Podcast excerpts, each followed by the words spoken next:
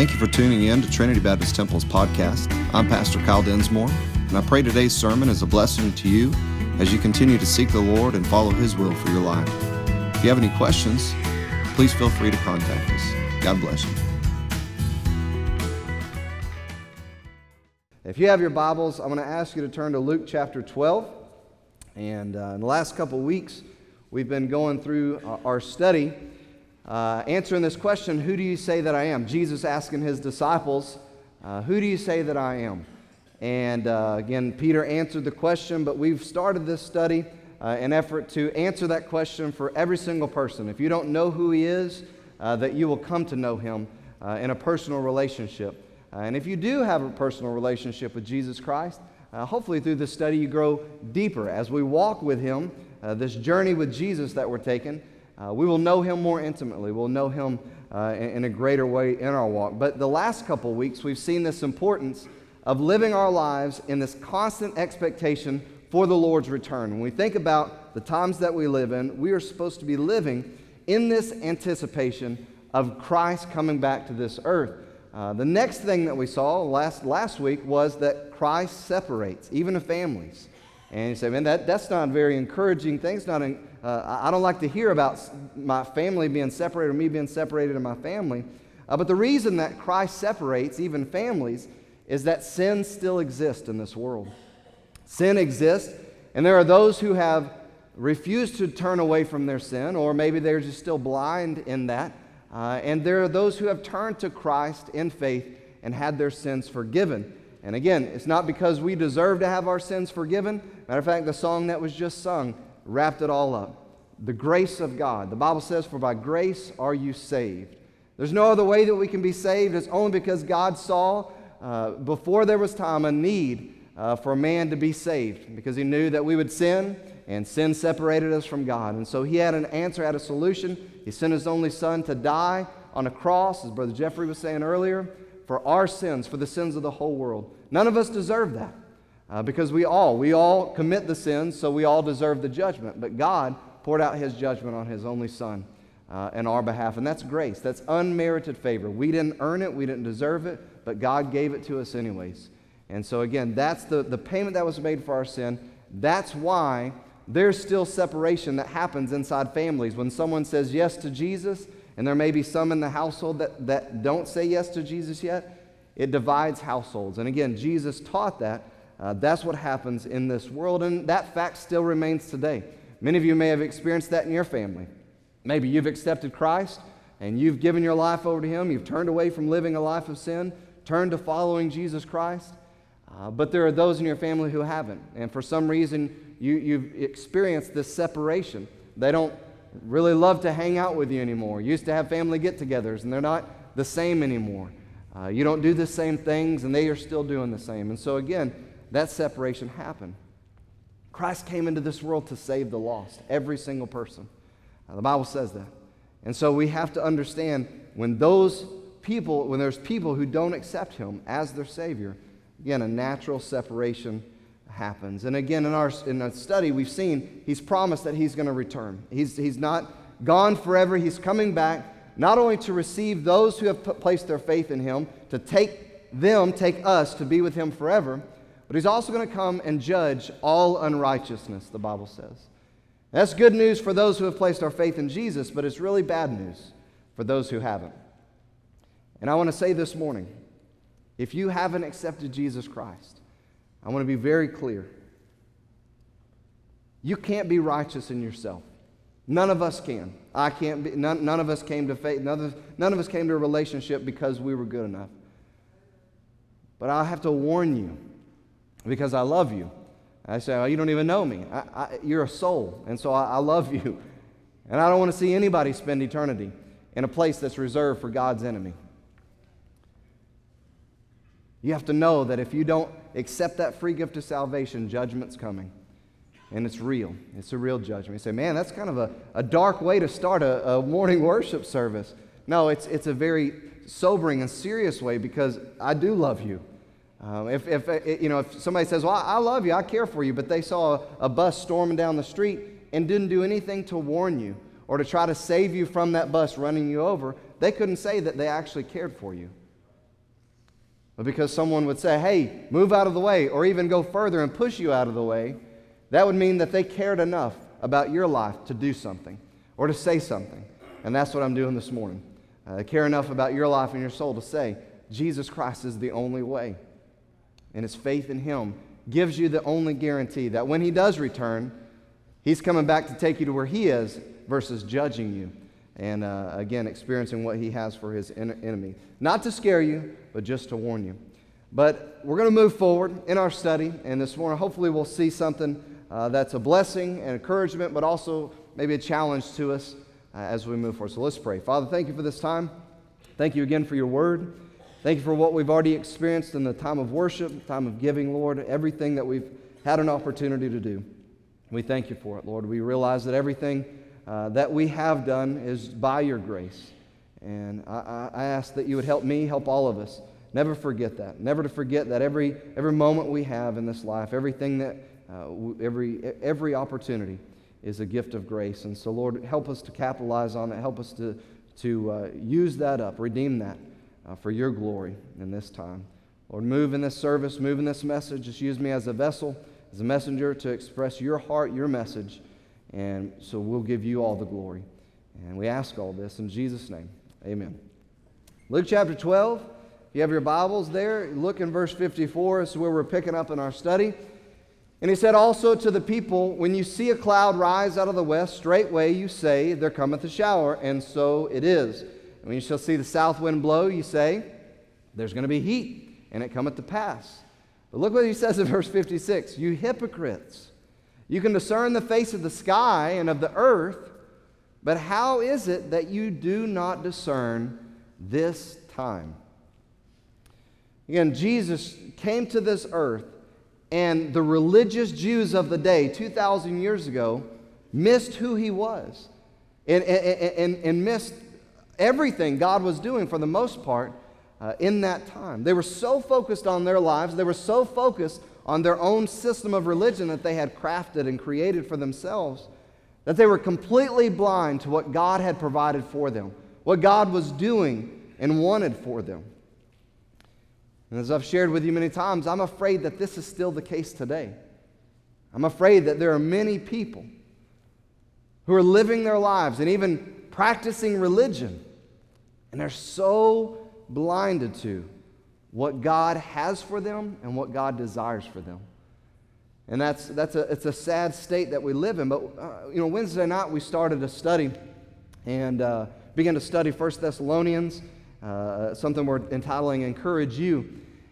And uh, I, I, was talking about Wednesday night us standing before the Lord at the judgment seat of Christ. When I say us, I'm talking about believers, those who are Christians, followers of Jesus Christ, standing before the judgment seat of Christ. And I said this thought, and it, it, was, uh, it was just a kind of an awakening for us. And it's this I'm afraid that uh, specifically for American Christians, he's going to look at us on that day of judgment and he's going to say this to us I gave you so much.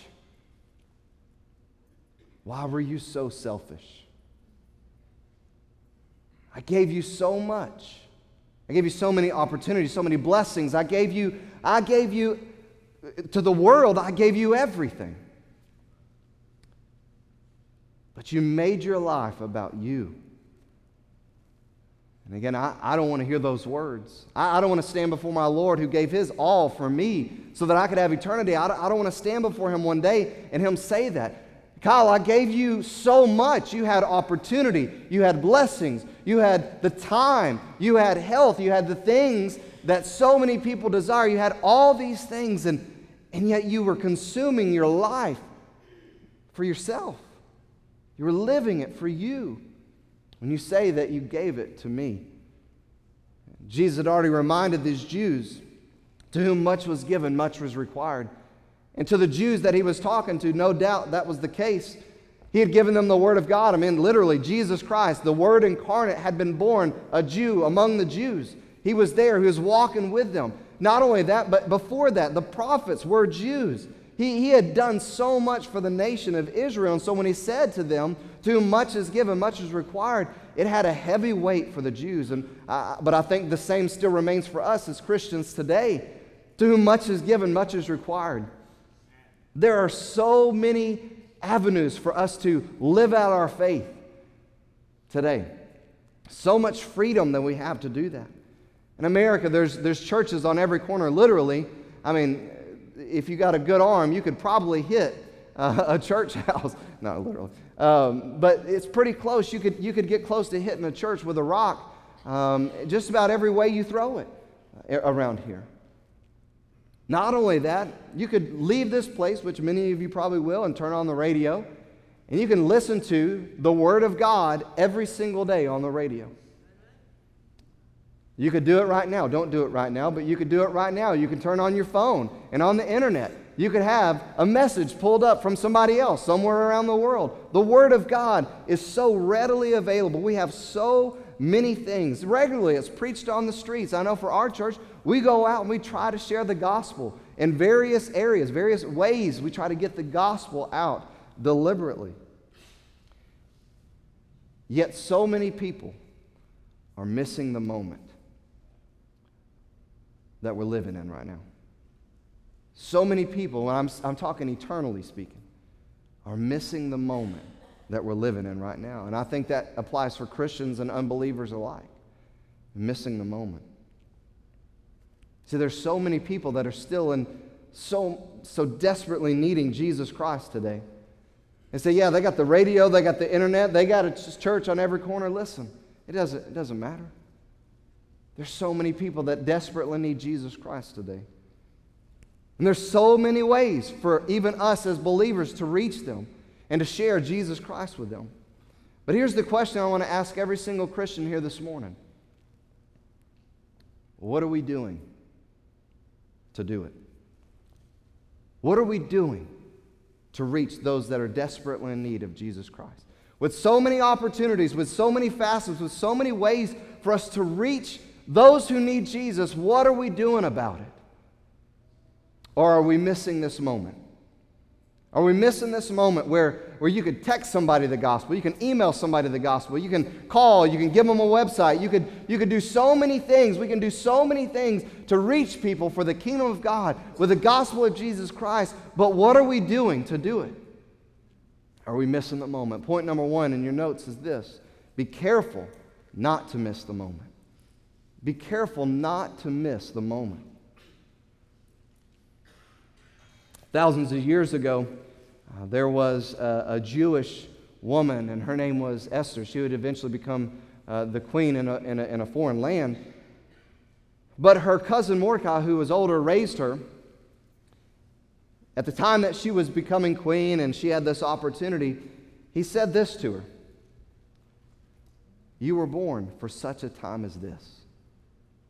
She had an opportunity to, to make a difference, to make an impact, to free the Jews, uh, to be instrumental in seeing the Jews freed up and, and, and, and uh, God move in a supernatural way. She had the opportunity that no one else had. And I believe that's the case for us as Christians in 2017, living in America. You and I have an opportunity that not really many people have across this globe. We have an amazing opportunity, and I, I want to challenge you and charge you and encourage you this morning to be careful not to miss this moment.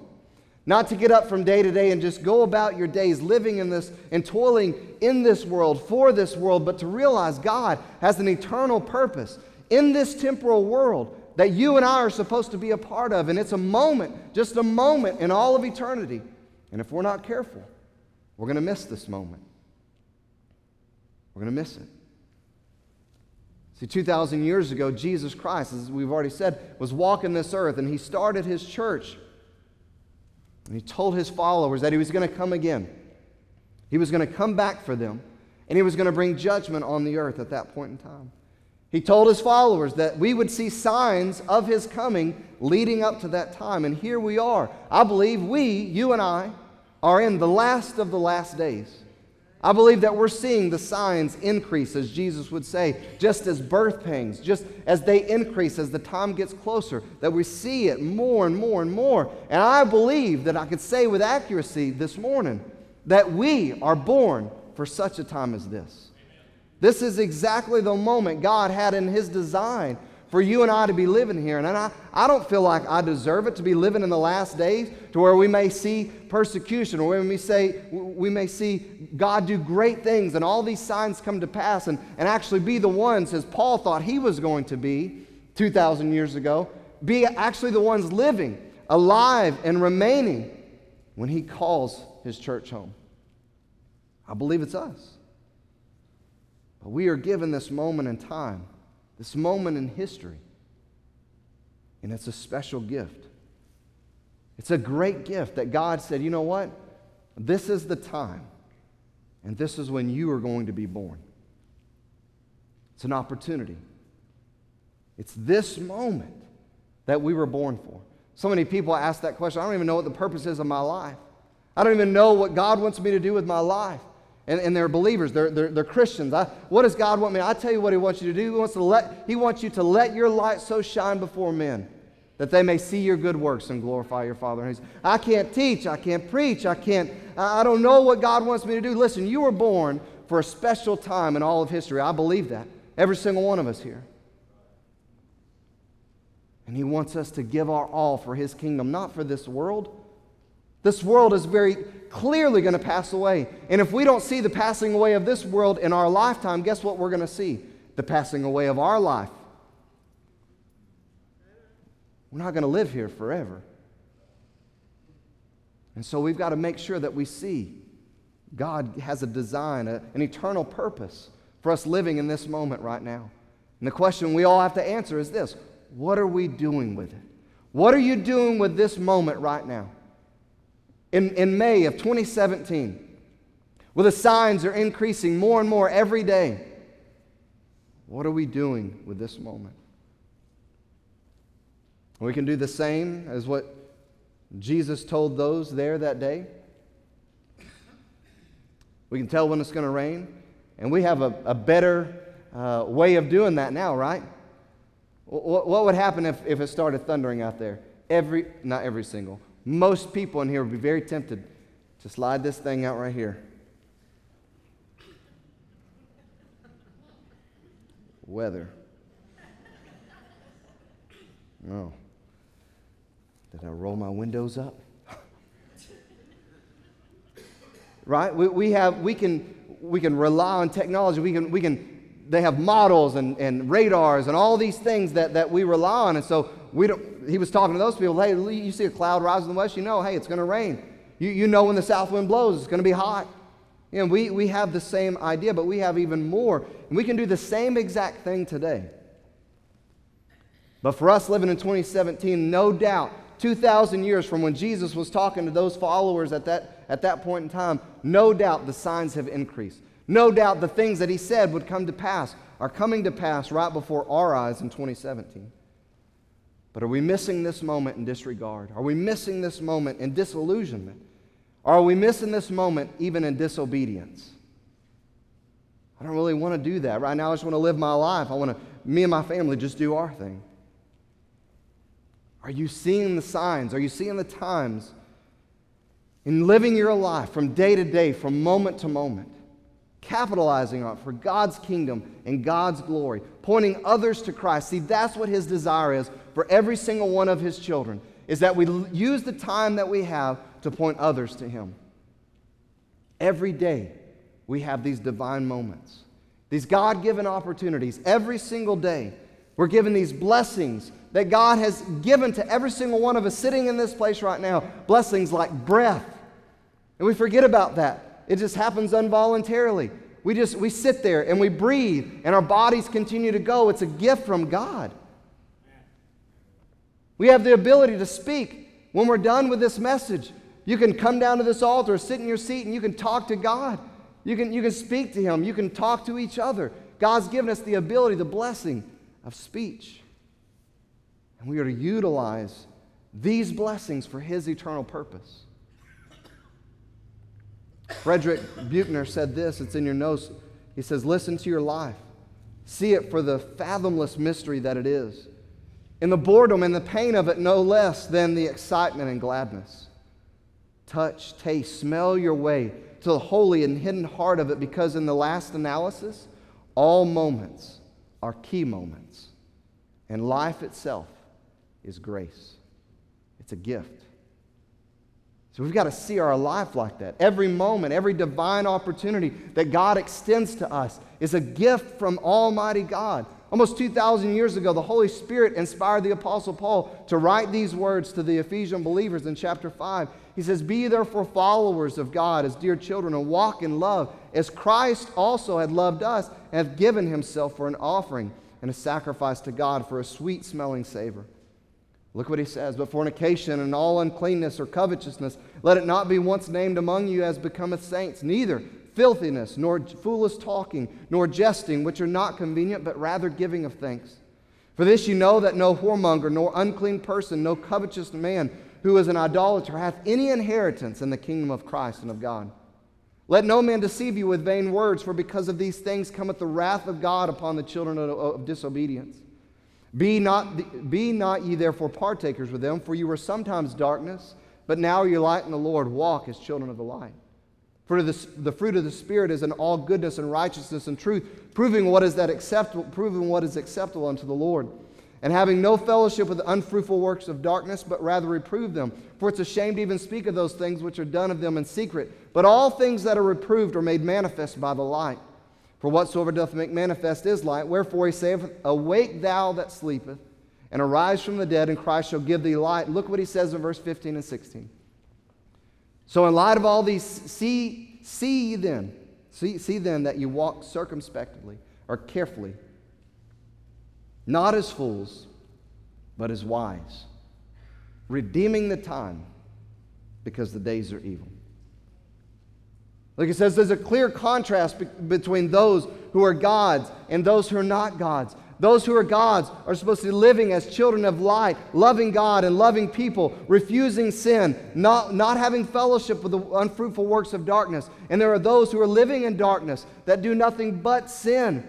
And they can be saved, but they're, they're, at this point in time, they're not. And he says, to those, who you, those of you who are saved, be careful how you live your life. Live it wisely. And redeem the time because the days are evil. Redeem the time because the days are evil. Making the best use of your time because it's getting worse. Amen. Only you can answer the question for yourself. Only I can answer the question for myself.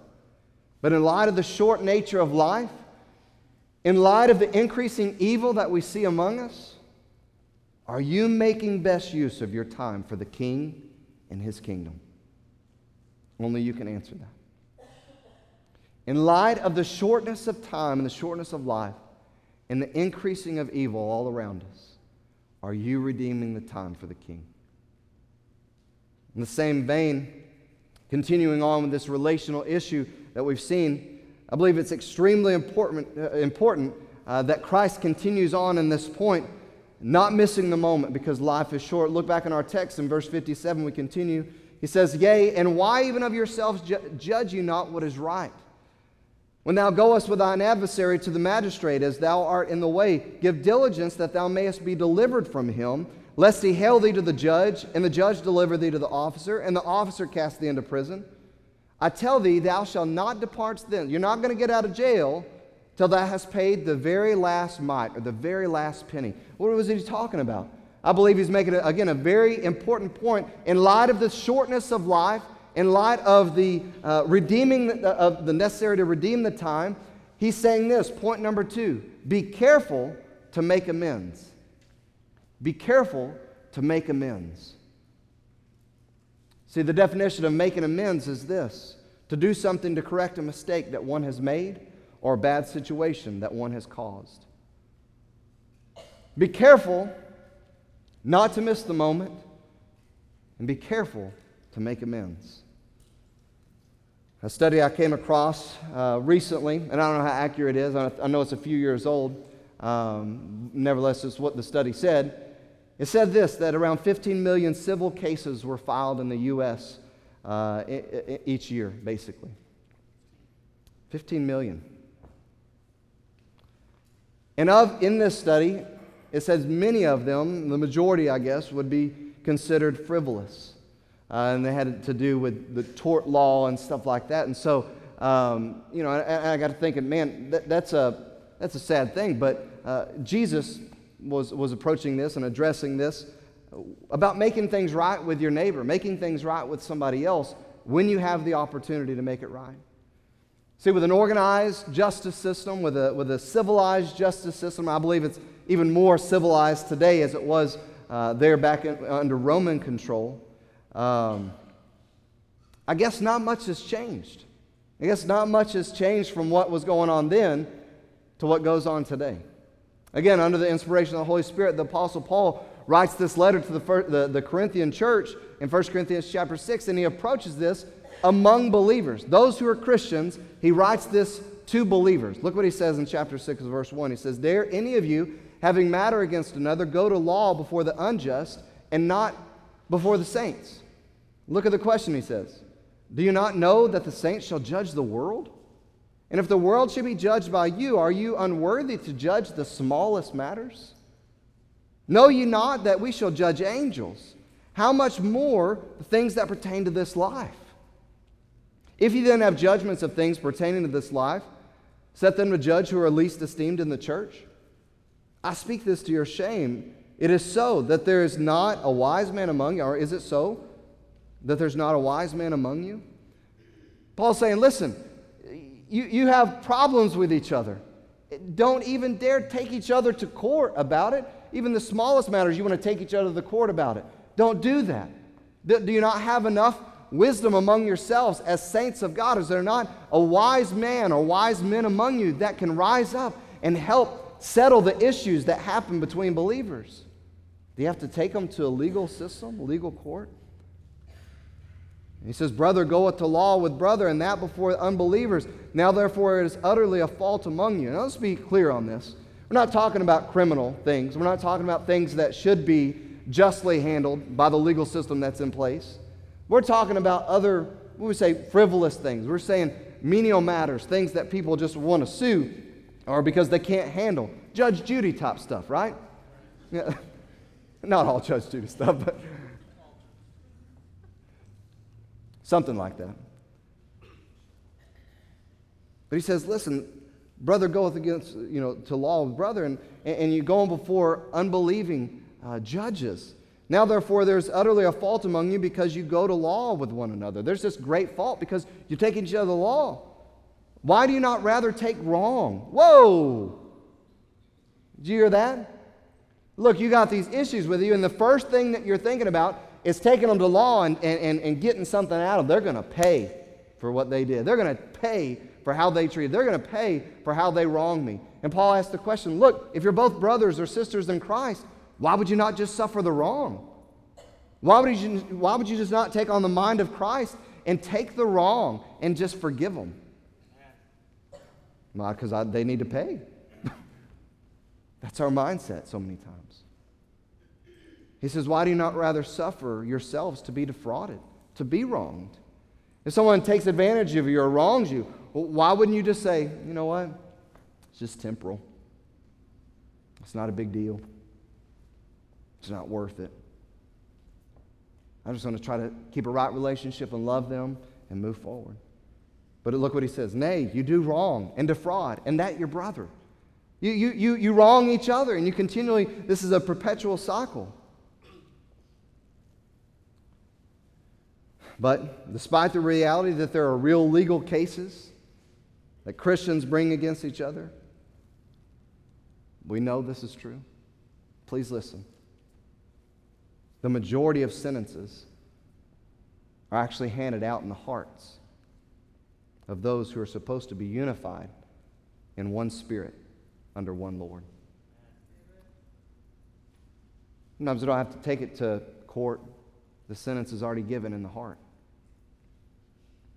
The charge, the indictment, the sentence, again, are often carried out in the heart of a cross brother or sister of Christ who would refuse to make amends biblically, who would refuse to make it right.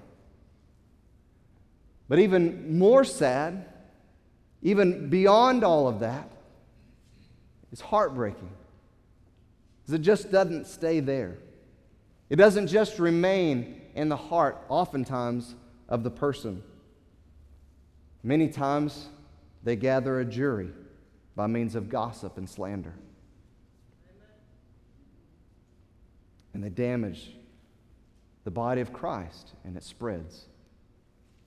Romans chapter 14, verse 10 But why dost thou judge thy brother?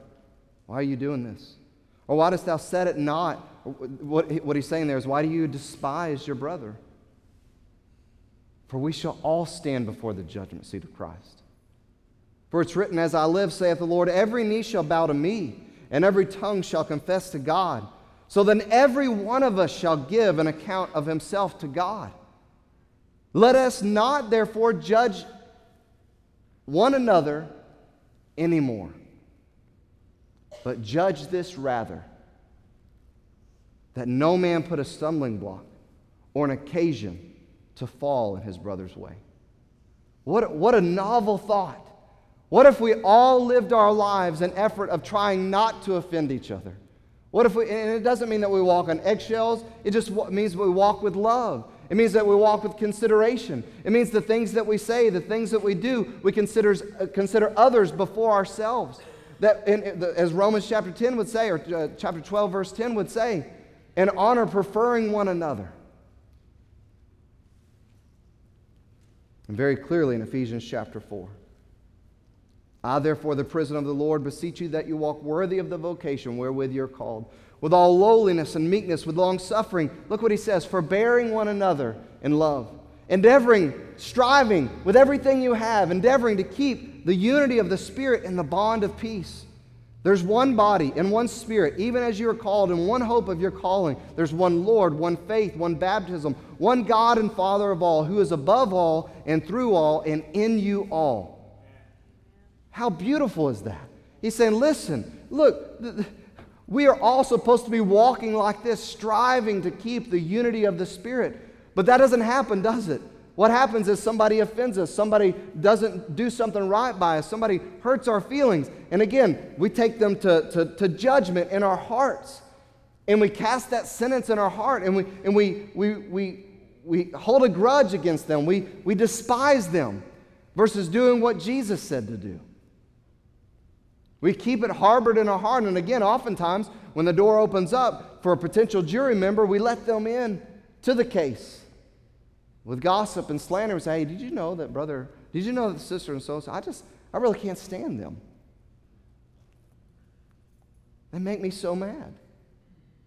They do this all the time.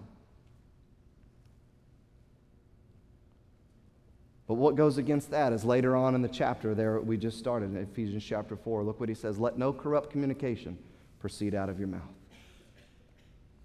but that which is good to the use of edifying, building up that it may minister grace unto the hearers. And look what he says next. And grieve not the Holy Spirit of God, whereby you, you are sealed to the day of redemption. Let all bitterness, all wrath, all anger, and all clamor and evil speaking be put away from you with all malice. All those things that end up becoming divisive devices, put it away from you. Get rid of all the things that tear each other down. Get rid of all the things that hurt the body of Christ and grieve the Spirit of God. Get rid of all those things with hatred because you realize that it's tearing the body of Christ apart. Get rid of them with hatred, with all malice. And look what he says in verse 32 and be kind one to another, tenderhearted, forgiving one another, even as God, for Christ's sake, has forgiven you. Say, yeah, but they do this all the time. See, Christ had an answer for that when Peter asked, How many times do I need to forgive my brother if he offends me in a day? Christ's answer was basically this As many times as it takes, Peter. Why, would why did Jesus answer Peter that way? Why did, why did Jesus answer Peter with a, with, a, with a number that was probably not reachable for, for a person in a day? Because Christ knew how many times he was going to have to forgive each of us every single day of our life. The multitude of sins that he would cover with his blood and his love. And so he said, hey, to each other, there should be no limit to your forgiveness. To, there should be no, no limit to your extending of grace to each other because I'm not doing it to you. Forgive one another, even as God, for Christ's sake, has forgiven you. So I believe today, maybe even in this room, there are countless Christians carrying the burden, the weight of the sin of unforgiveness, the sin of resentment, the sin of bitterness, of anger, of gall. And it may be with someone in this room, maybe it's with someone in your family, maybe it's somebody you work with, maybe it's someone in your past. There's something, maybe you're carrying around this burden, this weight of sin that's pulling you down. Oftentimes, Christians are also the ones who attack other Christians.